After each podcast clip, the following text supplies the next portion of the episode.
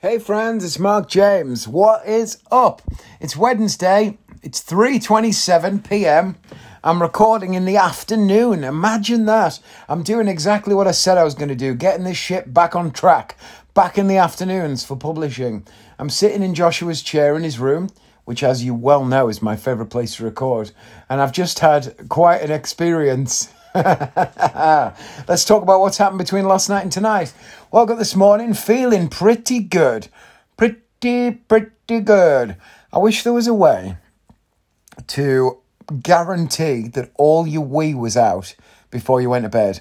Because I wake up, now to be fair, maybe it's age, and I have heard this happens as you get a bit older. It's not like I'm not getting up at four in the morning needing a wee, but I am waking up at half six needing a wee and thinking, like I can hear Sarah moving about, so I know she's awake. And I'm thinking, oh, it's half six. I'm going to be getting up properly in an hour. I might as well just stick it out and go back to sleep. But you don't really get that comfortable, beautiful sleep when there's a wee in you that needs to come out. So I'm going back to sleep and I'm waking up at quarter past and then quarter past seven. And I'm desperate for a wee. But I'm thinking, alarm's going to go off in 15 minutes. What's the point in that? But then when it does go off at half past, I immediately snooze it anyway. And then I at 22, I text Joshua telling him to get out the bath. And then I usually go back to sleep until 10 to. and then I get up because I'm a good I'm a good night before preparer. I know where everything is. All my stuff's in the right place. My t-shirt, jeans, socks, pants, everything is out ready over the banister. So I get out of bed very quickly make Joshua's bed and make our bed. I'm good at making beds too. The technique to making beds is to be able to throw the whole um, duvet up into the air in a way that makes it land almost perfectly. Then you just run around the outside, straightening it out and getting it nice and level. Then you put the pillows on. Job's a good.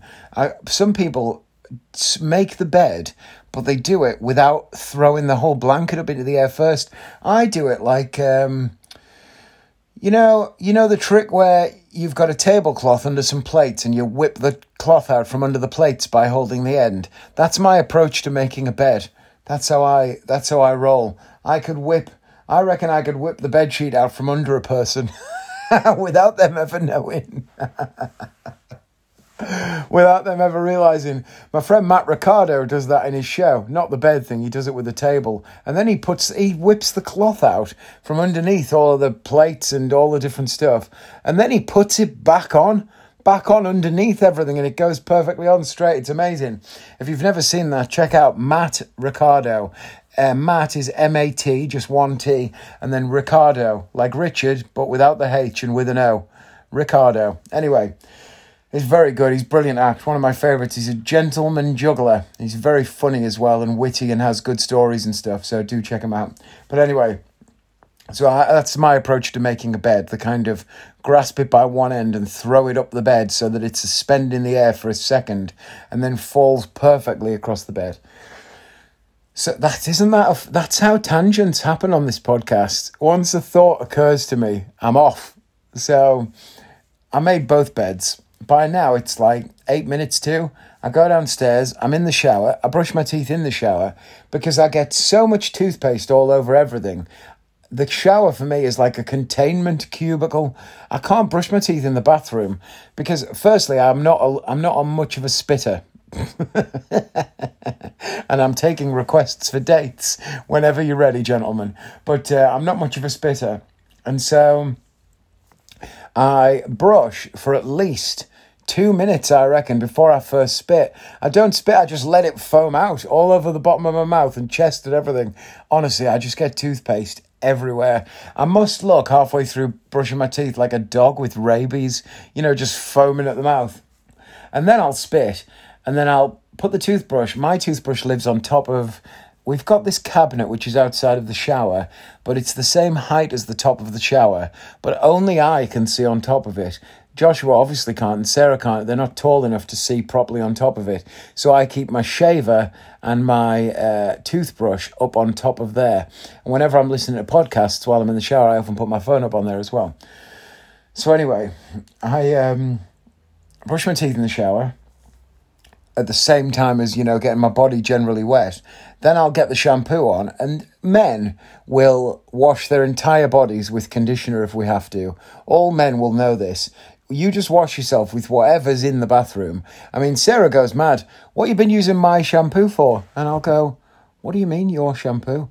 I thought what was mine was yours and what's yours was mine. She'll go, yeah, but you wash your ass and your chest with it.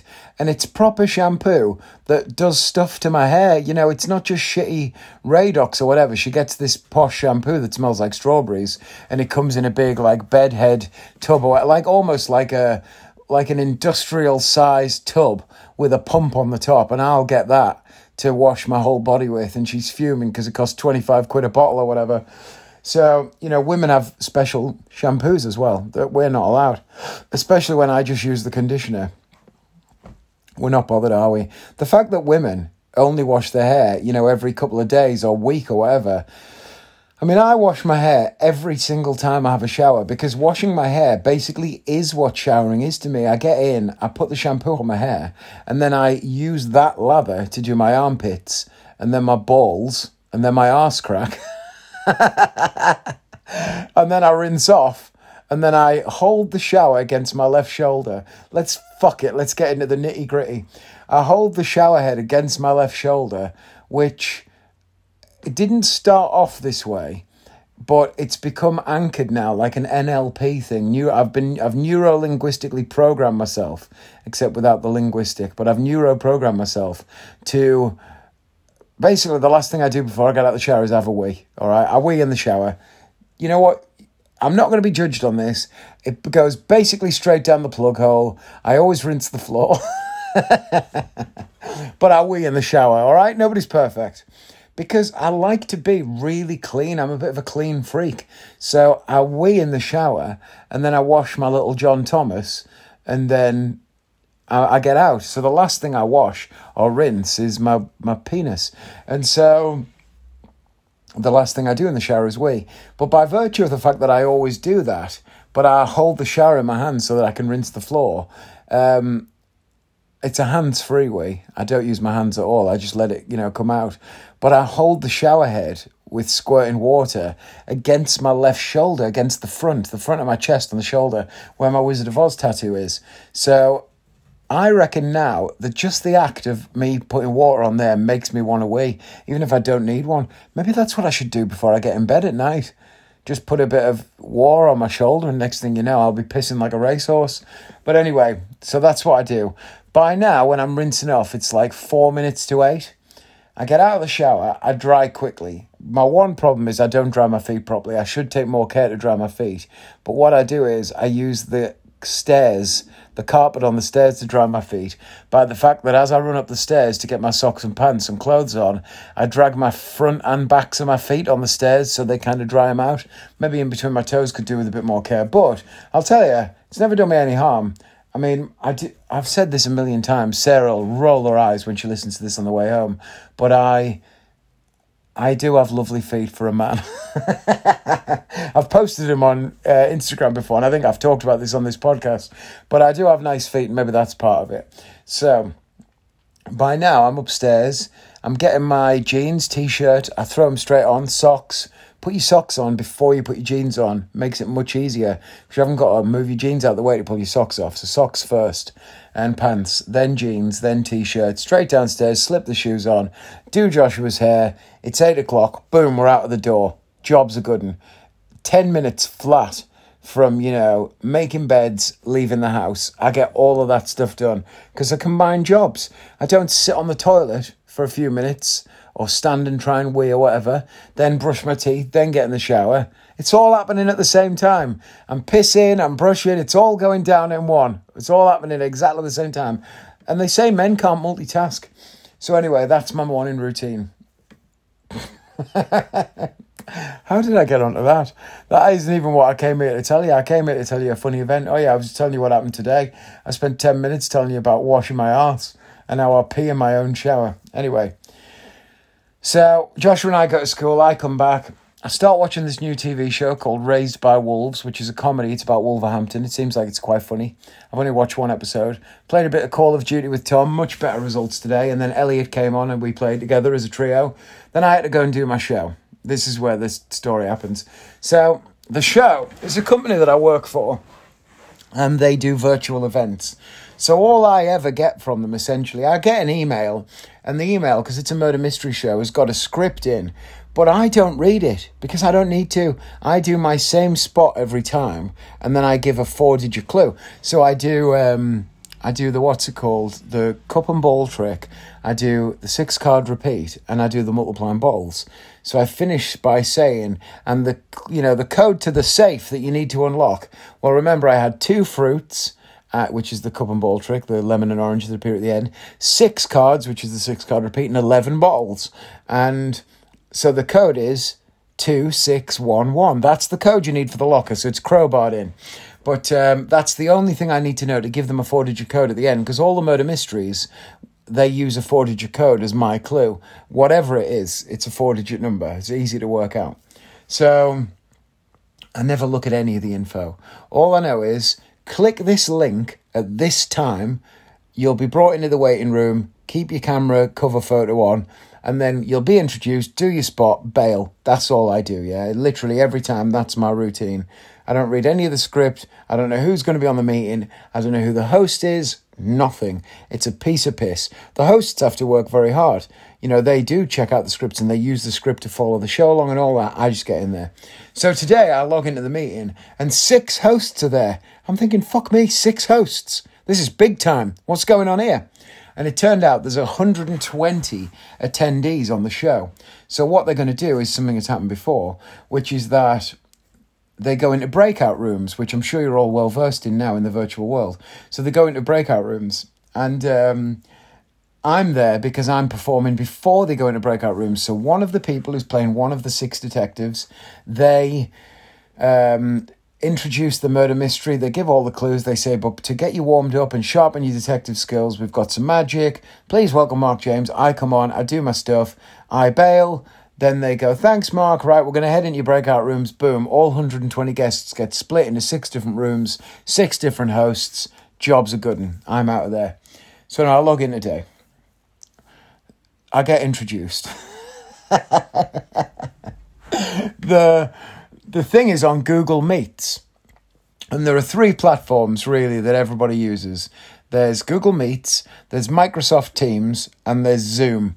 Now, Zoom is by far and away the best for doing virtual shows and magic because it's easy to use. The guests can rename themselves to their character names.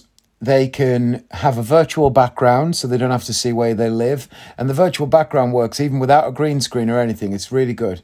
Uh, the sound, spotlighting, you can put a performer into the spotlight so that everybody's viewing them the same size and all at the same time. Uh, it auto spotlights whoever's talking if you wanted to. The functionality of Zoom is really quite amazing. Teams is the worst thing ever. It's dreadful. Microsoft Teams is just ballsack. It doesn't work. It's shite. I don't know why people use it. I guess because it's there's an ecosystem to it in that there's bulletin boards, there's file sharing. You know, beyond having actual virtual meetings, Microsoft Teams is probably brilliant, you know, if you use it for your internal server for the whole company. And Google Meet is similar, you know, it's got the same vibe in that it's got document sharing and obviously it uses Google, so it's got all these different stuff. But the actual meeting thing of it is not that good because sometimes it can be a bit blocky, sometimes um, they can't use virtual backgrounds. There's loads of different little things that are not good about it. Mm. Little drink. So I get on there and say, hey everyone, pleasure to be here performing for you all in Chicago, and it's in Chicago. What I need to say as well is that it's also an LGBTQ pride event that they're celebrating because, of course, it's Pride Month. Now, I've been to Chicago and I've seen Chicago is incredible for being LGBTQ friendly. Is there a plus LGBTQ plus? But anyway, um, I'm not 100 percent sure about that. But it's very, very, it's very friendly. You know, it is an ally city, and very much like the congestion charge in London, where when you're going into the congestion charge zone, everything changes. The signage is different. The markings on the floor are different. You know that you're in the congestion zone. In Chicago, they have an area which is specifically LGBTQ friendly and it's multiple blocks wide and deep. It's quite incredible, actually. It's really, really good.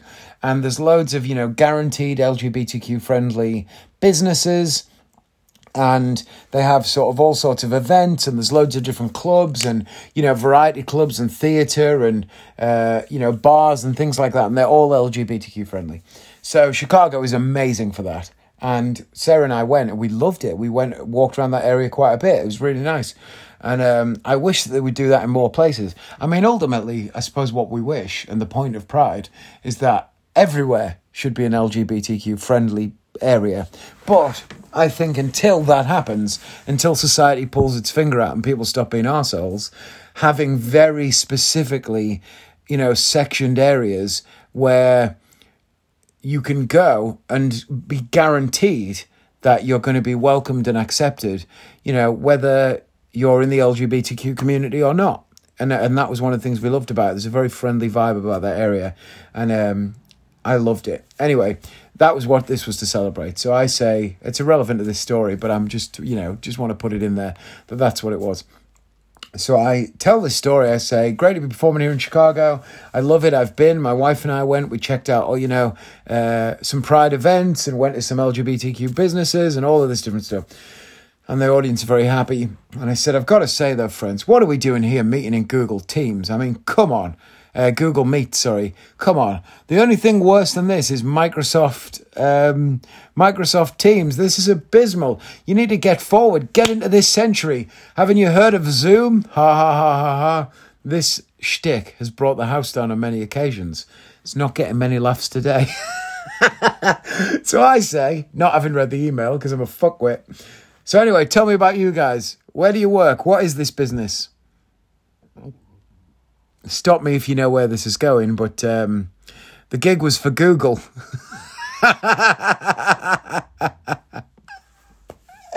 so I say, so where do you guys work? And they all go, Google. This is, we work for Google. And I look, and they've all got like Google stuff in their backgrounds and all that. You know, some of them are at head office. So it's just like, fuck's sake, what an idiot. Could I be any more stupid? So I played it off like a dream. I said, Oh, I wish somebody had told me. And I did like one of those long winks, you know, and you wink, but you stretch your face out and you make it really comedic. Um, yeah, it's for Google.